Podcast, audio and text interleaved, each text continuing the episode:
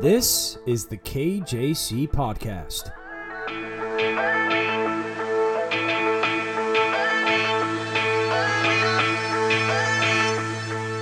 Welcome, welcome, welcome. I'm your host, Kevin James Coleman, and this is episode number four. Hope you all enjoyed the first three episodes. Hard to believe that we're already on episode number four. This is flying by. I hope you're all enjoying the podcast so far, and I hope you're all staying safe during this crazy, crazy time, uh, the world that we're living in as we continue to battle through this coronavirus pandemic.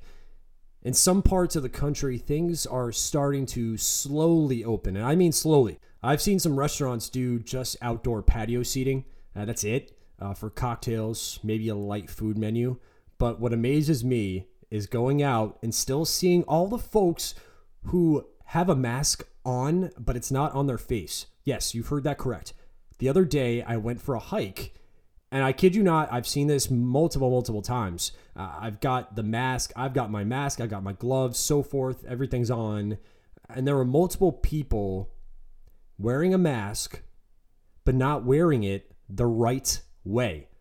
Like, for example, this guy, you know, I'm not saying that this was a crowded mountain or anything, but there, you know, it was a nice day, so people were, you know, it wasn't it wasn't crowded, but people were out trying to get this hike in, and everyone was, you know, staying safely away. But I, I kid you not, there was one guy, and this was multiple people too, but what this one guy stuck out to me the most because, you know, we're out in public, we're at a place where there's other people, and this guy is wearing his mask around his neck. Like he didn't even bother trying to, you know, I, I, we were, he was behind me a, a couple times, so I remember looking back. This guy, for a good while, was just wearing this thing around his neck. And He was by himself, and he's just, you know, kind of, you know, just enjoying the outdoors. And I get it, like, you know, trying to run with a mask on sucks, and trying to get a workout in with a mask on sucks if you're outside with people. But this guy was just like, you know, it wasn't this wasn't like a strenuous hike or anything. And this guy is just going bop bop bop, you know, and just enjoying his time, but just not wearing his mask. No gloves, wearing a mask around his neck. I'm just thinking to myself, what's the point then? At the end of the day, just keep checking in on your family, your friends, and again, continue to thank just the healthcare workers and the first responders. I think one of the cool things that I've that I've seen throughout the last two to two or three weeks here in Boston, especially, is New Balance, the shoe company. They're based here in Boston. You know, I'm here up in Boston where there's so many well-known hospitals. Some of the best healthcare workers are in this city of Boston. Some of the best hospitals, not just in the country, but in the world. And New Balance is sending nurses. I've seen uh, several nurses post this on social media where they're getting, they're being gifted shoes brand new New Balance shoes. You know, the company's just sending them to the hospitals for the nurses because a lot of I'm sure you all have noticed that in hospitals and if you you know if you have a family member or a friend who's a nurse, they're all rocking sneakers because they want to be comfortable. It's it's a lot of walking around and it's it's a long hour, so you want to wear something comfortable. And I think New Balance did the great thing by sending all these nurses and and doctors new New Balance sneakers. And I gotta tell you, they're sharp. Some of these some of the ones that they're, they're posting. Uh, they're you know New Balance are great shoes. So good on New Balance for sending uh, shoes to all the nurses and the doctors because you know we we're thinking of all, we're thinking of you all and you're the ones who are trying to trying to slow the spread and you know it's it's amazing to see not just what New Balance has done but what you know, local restaurants are doing by sending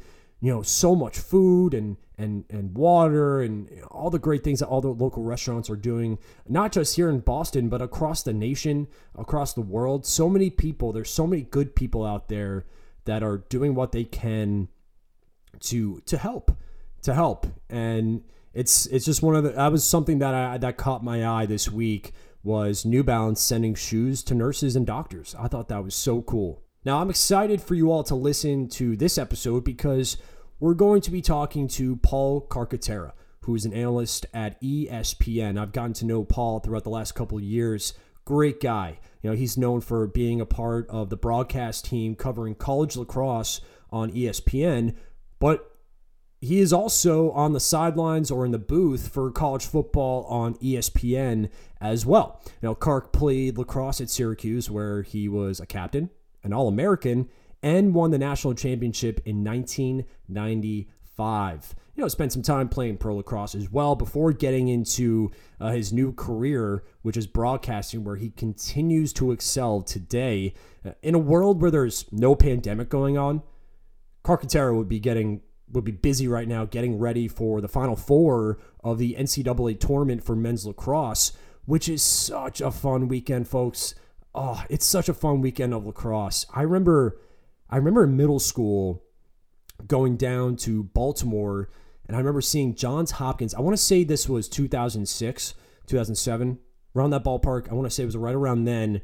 Got to see Johns Hopkins beat Duke in overtime and I never played lacrosse, but a lot of my buddies did. And I was, you know, I'm, I kept saying to myself, man, I'm jealous. I should, I, it's something I should have picked up. It's, it's such a terrific sport. It's, it is, it is so much fun. It's fast paced. Uh, it, it's a terrific, terrific game. And I remember going down there, you know, seeing Johns Hopkins beat Duke. Just remember how, how much fun it was. And, you know, looking back now, watching it over the last couple years, on ESPN. It's just become such a tradition for lacrosse fans and sports fans across the nation. They come together for one big weekend on Memorial Day weekend, and that's for college lacrosse. And you get to see some of the best players, you know, in the country and in one stadium getting to play each other and fight it out for a national championship. And Paul is a part of that broadcast. And he, I think one of the, the best things that he does is he's a terrific storyteller. You know, he has a really unique way of finding a story about a certain student athlete leading up to a game and telling it and during the broadcast. And his we're going to talk about his preparation. Obviously, with the pandemic going on, there's going to be no tournament this year in 2020. But we're going to talk about if there if there was a tournament on Memorial Day weekend, how is he getting ready for it? What kind of notes is he taking? What kind of film is he watching? Uh, he he does a terrific job of telling you how he gets ready for a broadcast, whether it's college football or college lacrosse. And we look into professional lacrosse as well. Uh, we look into his time as at Syracuse University as playing for the for the lacrosse program and what it was like winning a national championship. And I think we're also going to detail about where lacrosse is going uh, on a professional level, on a youth level. But I think we're also he's going to detail at the end where who is going to be the team to look at in 2021. Uh, there's some there's been some big news in terms of transfers uh, with the pandemic happening. Some seniors are moving to different schools. Uh, Duke just got a big name player. We're going to detail that, so stay tuned. But before we jump into the interview, I want to tell you guys about Anchor. It's free, and honestly, who doesn't love free? There's free tools to help make your podcast from your phone or your computer. And the best part, Anchor will distribute your podcast for you. So it can be heard on Spotify, Apple Podcast, and a ton of other platforms. Download the Anchor FM app today. It's free. And one of the cool features as well is you, the listener, can record a voice memo on your phone and you can send it to me, the KJC podcast, and I will air it on the next episode. It could be a question or if you have an opinion on whatever it may be, record it, send it, I'll take a listen and reply on the next episode. If you're looking to start a podcast of your own, look no further. Download the Anchor FM app today. Welcome back to the KJC podcast. This week we have got Paul Carcaterra. ESPN lacrosse analyst. Paul, how we doing? How's everything going in Ridgefield? I'm great, man. Uh, let's see. It's not necessarily what you're accustomed to, but I think that's the case pretty much anywhere in the Northeast. It's uh, it's crazy times, man. It's it's not the town that I'm accustomed to to walking around and just uh, the entire vibe. And I think uh, our country as a whole from a humanity standpoint is just challenged, man. It's a day to day challenge in so many respects. And I think the cool thing too that I've seen you post on social media a couple times, you got your kids at home in Ridgefield. Obviously, they're not in school, but they're still out in the driveway getting getting their reps in, doing some cone workouts for lacrosse. Has yeah. this has this been a way for you as a dad to be able to just be with the kids, obviously, and to kind of hone in on not just lacrosse, but just to be home, I know you got a busy schedule. How's it been like since the whole quarantine started? Well, it's it's it's been crazy, but there's a lot of golden moments. You know, I I think if you if you understand that um, we've all hit this pause button, right? Everyone's hit this pause button. You got to sit back and reflect and and understand that the last thing you want to do is is regret the opportunities that are here, right? Like you, you can have a poor attitude and wake up every day and say to yourself, like, oh boy, another day. It's Groundhog Day on steroids. Here it goes again. Um, but I, but I think if you understand, there's some golden moments in, in these days and in these opportunities. I, I think that you're going to grow a lot. I mean, the, the biggest fear that I have, Kevin, is like waking up in three years and saying like, why didn't I do this during the quarantine? Because like we've never had this opportunity where it's a standstill. I think when the switch turns on people are going to be so gung ho to just get back to life and get back to things that they used to do and love that will kind of just be flying all around. Whereas people, I think, are going to struggle in a few years thinking back with regrets of, of maybe things they could have done with their time. So for me, I've actually been pretty busy. I mean, I'm, I'm doing a lot of digital stuff. I still have my podcast. Uh, I've been on so many so many Zoom calls with teams, which I think is really good too. And it, it's been beneficial for me because I think I need to stay connected, but I also, you know, I, I talk for a living in terms of just analyzing sports and reporting on sports. And, and all these Zoom calls are a great opportunity to, to connect with humans and, and to continue to hone my craft and, and the messaging and and the questions that I get have, have oftentimes made me reflect. I mean, I've, I've had high school kids, college kids ask me questions that I've sat back and thought about it. And even when I, you know, I hit the red button to end the Zoom call, I, I sit there and I think about things. So those have been really beneficial for me. They made me reflect. And, you know, we're all very vulnerable at this time. Um, but I think if you understand that you can grow as a person and there's opportunities, you know, for me as a dad, I've been able to connect with my kids certainly on, on a different level. My daughter's super into sports. She's only 10, but I feel like if she was playing Ridgefield youth lacrosse, skill wise, she probably wouldn't be as good as she is now because she's just in the backyard playing wall ball, playing with me. And yeah, she's missing out on tons of opportunities to, to play with her friends. And that's what's most important. I wouldn't trade that for anything. But the silver lining here is that she's turned into a pretty skilled player. Now we'll talk about some of the conferences and the, and the chats you've had with some teams here uh, throughout the college lacrosse level. But normally you'd be getting ready for Memorial Day weekend, which is a huge weekend in college lacrosse at the NCAA tournament. Now, without there being a pandemic, kind of walk me through your preparation for that weekend because it's a long season. There's a lot of teams, a lot of players that you got to get ready for in a normal year when you're getting ready for that for that tournament on Memorial Day weekend. What's your prep work like? My prep work is actually easy. It's it's it's the gearing up like physically that I think is most important because like I follow the sport of lacrosse 365 days a year. When the four best teams are left on the field, you could take their jerseys off and I'd be able to call the game because I know stylistically how certain players play. Been watching them since they were younger in high school and coming up the ranks as a recruit and then going into to college and following them if they're a senior for four years they're freshmen. I know who they are. So the actual prep work is is is easy. I, I just did the quarterfinals the week before of the 18s. I've been doing all the playoff games. I call these guys all season long. We're really top heavy in the ACC with the ACC network in terms of coverage. So I've, I've, I've covered all the ACC teams. I've I've done so many games throughout the course of the year. I you know, there's no one sneaking up on me. For me, it's like physically preparing you know, as crazy as it sounds, like they're long days. So, you know, you got to stay hydrated, you got to stay fit, you got to get your sleep, just like as an athlete. You know, you want to be at your sharpest moment when the stakes are the highest. And the only way you can do that is if like you're physically there too. So the mental prep work, I mean, yeah, we're on tons of calls and I'm watching some tape from the week before and I'm talking to coaches throughout the course of the week, and then we watch practices when we're down there before the Final Four, and we meet with all the players. So we get like the the current updated version of the teams and and the players from a, a psyche perspective. But the actual like prep work for me is is is is pretty easy at that point. Now you can see Paul on the sidelines. You mentioned just getting mentally prepared for it because you're right. Some some tournaments are just brutally hot. You, know, yeah. you gotta wear a suit. Sometimes you're able to take the jacket off a little bit on the sidelines. But has there been, and you've had plenty of plenty of great games that you've been able to be on the broadcast for. Is there a game that sticks out to you the most over the last maybe I'd say three to four years that stick out to you from that Final Four tournament where you're on the sidelines?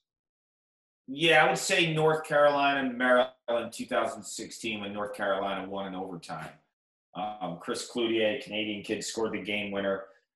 The score was 14 13. That game was amazing. That game had everything. It had drama, it had lead changes, it had last minute in the fourth quarter total mental lapse where you thought a team was going to lose because of a, a player making a decision, which ended up, you know, being able to get over that hurdle and win. Um, it, that game had everything. To me, it's just it was that was a magical, magical game because the journey of it too with with Coach Joe Breschi uh, at North Carolina. To me, um, you know, he went back to Columbus, Ohio, in the quarterfinals um, to beat a Notre Dame team. Columbus, Ohio is where he coached at Ohio State. It's where his son Michael died when he was three years old. You know, so they went back and you know they were able to visit Michael's burial spot and just so many emotional things with with Carolina, and then you know them winning at the end, and, and, and coach looking up at his family. There's just you know so many great great things. Like to me, sports is more about the story and and humanizing a, a person than the X's and O's. So I think that that game also had a, like a journey behind it that that made it more meaningful. We're talking with Paul Carcaterra, ESPN lacrosse analyst. Paul also won a national championship during his time as a lacrosse player at Syracuse University. Walk me through some of your best memories playing college lacrosse. Wow, there's so many, but uh, obviously winning a national title my sophomore year in 1995 uh, was was a great memory. But I think the greatest memory. This is going to sound nuts. Was my senior year, we lost Maryland in the Final Four. and the last few minutes of that game, going down to the last seconds when we were down by one and Maryland finally had the ball and we're gassing out the clock, I just remember having this like feeling of, of pain and hurt that was so strong, knowing that my college career was over. And as nuts as that sounds, that's probably the best moment because it hurt so much that I knew how much it meant to me to to be able to to capture that and to to understand what those four years were like. Because I played for a guy named Roy Simmons Jr., who's the best coach ever, and he wasn't a, a great X's and O's coach, but he just was able to to dial into people and make people feel really confident and and you were so comfortable within the confines of the team. It, it had everything. It had everything that you want as an athlete. So the hardest part of seeing it ending was also the greatest joy of understanding what I just did. If that makes sense. Yeah. How's the game changed from then in the 90s throughout the mid 90s to to now to 2020? You know, it's weird. I, I think the game is more the same now uh, than than ever. See, in '95, the game was very fast. It wasn't wasn't as structured and my four years at college that ended in 97 it was a lot of free flowing fast high tempo lacrosse and then towards the late 2000s into about 2012 13 it became really really slow overcoached almost like watching paint dry to the point where we had to get the shot clock in. Um, you, you, never needed a shot clock when i was there like it just wasn't the way that the game was played. And then it hit a really really slow tempo pace that was brutal. And then the shot clock came back and now we're seeing it fast again. So it's almost like fast slow fast. I played fast we've witnessed slow and now it's fast again. Now you graduate from syracuse and then you move into broadcasting. I think it's such a unique story. You know when you and i met a couple of years ago you kind of walked me through that timeline. Explain how you really got your start into broadcasting that's ultimately been your your career now. You know, I never intended to to be a sports broadcaster. I went to Syracuse, and the Newhouse School's the you know the best communication school in the country. I majored in political science. When I left, I became a school teacher and a coach. Really, still involved with lacrosse, so people knew who I was in regards to the game. So CSTV, which was CBS College Sports at the time, um, contacted me. They had some opportunities to call some games. I just started calling some games, and I fell in love with it. And I'm was really bad at it, but I loved it and I wanted to get better. So I studied myself. I studied the industry, um, developed some great relationships, and like one thing led to the next. Like lacrosse put me in a position to to really love broadcasting. Where eventually I had a football opportunity with ESPN when I moved over to ESPN in 2010 and it just kind of happened organically. And then I stopped coaching and teaching because you can't do both. I was I was teaching and coaching and calling just lacrosse for about five or six years, but then it got to the point of football, um, and just one opportunity lent itself to the next, and it was it was great, man. It's just it's it's always been evolving for me. First it was calling games, then it was calling football. Now I like to tell stories as much as I like calling games. Like I always I always think about like humanizing someone before analyzing the plays is is where my priorities lie. And I'm glad you mentioned the the college football part of it because that was something that I was going to get into was your transi- transition and you know you're a college lacrosse player, you win a national championship, you're all about lacrosse, and then ESPN moves you over to college football as well. You know what what was that transition like? Because was that ever a difficult transition or was it just yeah? So yeah, it was a disaster again. Like I, I, you know, I finally got comfortable calling lacrosse games. Then we were calling lacrosse games differently, where I was calling the game from down on the field, not as a reporter, but as an analyst. And I still do that probably 20% of the time. The other 80% I'm up in the booth. But I did enough things for them to think that I would be okay as a reporter in another sport. And, you know, like anything, I would just preparing and planning are two different things. Like when you prepare, you just know your surroundings, you know the game, you know all that. But sometimes you overplan. I just felt like in those early years of football, I was over planning and trying to to jam so much into to one thing and like having a script and doing things. Where now it's like if you looked at my boards, like they're they're, they're kind of crazy from the standpoint. I just have like little words and nuggets, and I just talk, and and that allows me to to understand what's going on in the game and the, and the tempo and the pace and, and, how to wrap a story. It just it happens naturally. Um, I would say when I first in college football, I tried to jam so much into so little, and now I have so little that I don't know where it goes, which is good. And I'm glad you brought in the humanizing part of it because you do get to interact with these student athletes, and I think you do tell some really compelling stories. And this is such a tough time for a- any student athlete, but especially uh, the seniors. Uh, I think one of the cool things is that what you do is for lacrosse, especially, is you get to go to different lacrosse programs and you cut hair. You're you turn you turn yourself into a little bit of a barber over there. I think I think yeah, you need, yeah. I think I need to book an appointment with you. My hair is getting a yeah. little. yeah, I've actually started cutting hair when I was in fifth grade, um, back in Yorktown, New York. So I've been cutting hair my whole life, and I, and I love to do it and I, you know, I was I was doing some things with athletes where I did drive arounds for a while, and I just felt like, you know what, like other people can do this, and not that I had this like drive to just always do things differently, but I, I figured like, why not intertwine a passion or something that I'm I love professionally in sports with something that's a hobby I'm I'm pretty good at. So like like to me, it's always about like finding ways to tell stories and it's amazing. You sit down in a barber chair, you can you can talk. You see a lot of series where like people are in a barber shop, but how many times is the person interviewing the bar is, is actually the barber? So I, I felt like that would be a, a unique perspective. How, how have you said your barber skills have gotten lately?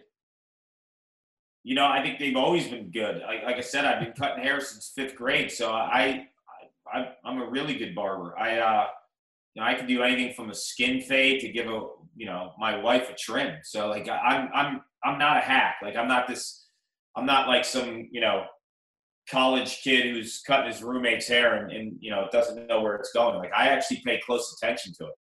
All right. So when I come back to Ridgefield, I'm booking an appointment with you. Deal? Yeah, as long as you bring your mask. Deal. So you know you've had so so many interactions with student athletes. Have you had any opportunities, and you've had these these Zoom conferences with a lot of the lacrosse programs uh, this spring? Have you had an opportunity to, to really speak to the seniors and maybe you know give off a little bit of advice or just any message to them as they're you know some of them are not able to play in their final season. Yeah you know some of them aren't and then you know the ncaa gave eligibility relief to, to the seniors. Some of them will come back and you know that's not a guarantee. There's x amount of roster spots. There's you know finances that come into play. There's graduate programs that may or may not exist. There's so many variables there. But you know my, my message isn't necessarily senior driven or sophomore junior senior freshman driven. It's it's, it's kind of all encompassing and like to me i think this this is an opportunity where you need to trust humanity. You need to be vulnerable and to take chances telling people how you feel because we're all having some really really tough times. Everyone is struggling one way shape or form. And I think the more that you put yourself out there and the more vulnerable you can be, the more people will accept you. People will understand that you are human. And in essence, they'll want to be around you more. They'll want they'll want you in their corner because you showed vulnerability. Like vulnerability to me is strength. And a lot of people are worried, like, you know, especially in college, like what's someone going to think about me if I if I come across as weak? No, that's actually strength and I think that if you can start off by allowing your inner circle to, to know a little bit more about your struggles, you'll, benefit. Now we're talking about the players. What about the coaches? How have they been handling all this? Look, the coaches, to some respect, I think probably are, are, struggling more. These are guys that be in the heart of their season. This would be championship weekend for men's lacrosse, and you know, so much of their lives revolve around the personalities in their locker room and practice schedules and travel and meetings and film work and all of a sudden all that stuff is taken out of their their grasp and all of a sudden they're resorting to just zoom calls you know these guys love to coach they like to physically be on the field with their guys not just from like a lacrosse x's and o's standpoint but just connecting and and talking to kids after practice and the coach putting his arm around you. Like that stuff's super important. And, and, that's all gone right now. So like there's a massive void in their lives. And, and they've always been looked at when you're a coach, you're looked at as a leader and like this this really strong person who has no flaws. And I think a lot of these teams are, are seeing their coaches struggle too. Now, you mentioned some of the seniors being able to be eligible to come back, but for some seniors, they have they have the opportunities to go play professionally. Walk me through a scenario here. If you're a senior and you have an opportunity to play in the MLL or PLL, is is there one you're taking over the other? Uh, in terms of the pro leagues, yeah. You know, it's it's a tough question. The PLL is so loaded with with top talent that is there going to be a spot for you? You know, there's only a handful of college guys that could crack that roster right now. So maybe there's more opportunities in the MLL. But me personally, if you ask me if I'm like the best player in the country, I'm, I'm going to PLL. I'm going to test myself against the best. I'm going to make a run at that. But it might not fit for everyone else. You know, if you're the 15th ranked senior in, in the country right now, there's probably not a, an opportunity in the PLL for you. Where in the MLL you might crack a roster and, and get some professional lacrosse under your belt. I'm not saying it's an inferior league, but you were to take the best PLL players against the best MLL players. My my, my opinion is that the, the PLL would, would would win that game rather handedly. Um, but there's still great players in the MLL. So it all depends on, on the type of player you are. But if, if, if you're the best, I, I think you're going to want to take a crack at the PLL. Where do you see professional lacrosse going in the next couple of years? You know, I know obviously the pandemic doesn't help right now with with the professional level, but you know, once everything gets back to normal and sports are back, where do you see professional lacrosse going? You know, if you follow the PLL, I think they've done a fantastic job at like connecting the fans and the players and, and giving the the players a platform to really, really showcase who they are as people and their personalities. I, I think, you know, the PLL has taken on a model that's more intimate between the player and the fan than, than any professional sport. I mean, if you follow them on on Instagram, you feel like you have access to them. Like they they're always putting themselves out there. Where you know the NFL is this massive entity and a shield, and there's there's a lot more. I don't know if the right word's red tape, but there's a lot more obstacles in terms of connecting with with the stars of, of that league. Where I think the PLL puts out just constant, constant uh, video from a digital perspective uh, that gives fans like that content that they connect with. Now, I know you mentioned earlier that you've been zooming with a bunch of teams, especially Duke. You just got off a Zoom Zoom call with the Duke lacrosse team. I'm a Duke guy. I've always been a Duke fan since I was a little kid. Now they just got a big transfer, Michael Sowers from Princeton. I know there's not going to be a season this year, but how big is this for the Duke lacrosse program? And does this make them the early favorite in 2021? Yeah, I, I think so. And I'll tell you why. I think like Duke coming into the season was any, you know, a top eight team. But now you're getting the best player in the country. And if there was a season in 2020, he would have been the Tewaaraton winner for the National Player of the Year. He shattered every single school record. He's going to have a chance next year at Duke. He's less than 100 points away from the all-time record that Lyle Thompson has. Um, he's he's going to break that uh, if he gets you know the opportunity to to, to play. But he's also a, a, generational talent from the perspective that he just does things and, and creates offense for his teammates that not a lot of players can do. Phenomenal dual threat attack. He can beat anyone with quickness, but he's got vision of a point guard. So I think he he puts them in a spot to be an early favorite, but so much of that is predicated on on the chemistry the team will have, um, people in the locker room. Because at the end of the day, he's taking someone's spot, right? It's not like you know there's going to be someone who's playing less this next year. Uh, and they got a couple transfers. You know, they got the the kid from St. Joe's, Adler, the goalie, who's a phenomenal goalie too. So they're doing it on two ends with with a great attackman and a, and a great goalie. Uh, so they'll be the favorites. But like you know, to me, Syracuse has hands down the best midfield in the country, and they're all coming back. So like, you know, you're going to have to beat them in the middle of the field, and it's not going to be a, a, runaway by any stretch for Duke. But if you have the best player in the country and you have talent around them, uh, you got to feel good if you're a Duke fan. All right, last question here with Paul Carcaterra. finish on a little fun one here. During the quarantine, what's been the best thing you've watched, whether it's a TV show or movie? Hit me with it. Oh, Breaking Bad. Have you seen Breaking Bad? I've I just started it. I'm trying to get into. It. I'm having difficulty. Oh my god! What, like what what se- what season are you in? Two. Yeah, you gotta let it go, man. Like that. That like to me, I, I think I think that was great. And I'm not, you know, like I'm gonna be honest with you. Before the the pandemic, I just watched sports. Like I just have like Sports Center on all the time, ESPN. I'm watching games.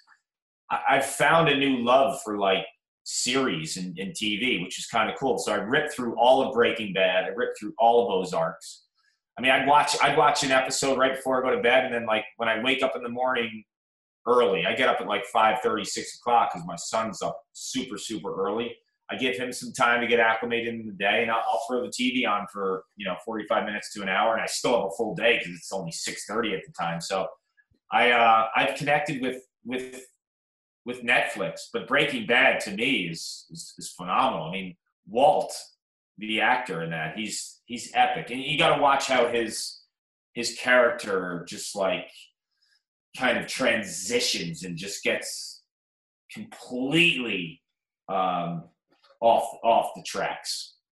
I think I think you've got a a, a side career in you know a, a TV critic. I don't know about that, man got my hands full with everything else. That's Paul Carcaterra, everyone. Paul, thanks for the time. I really appreciate it, man. Thank you. It was fun. Good chatting. Big thanks again to Paul Carcaterra for the time. You can see right there, folks, just how passionate he is for lacrosse, and especially at the college level, just the amount of knowledge he has, the the amount of detail and the amount of work he puts into his craft, which is now broadcasting, you can really tell just how much he loves this game, what the players and the coaches, you know, he really has an impact on a lot of these student athletes and the coaches. So, again, big thanks to Paul for the time. But that will do it for this episode.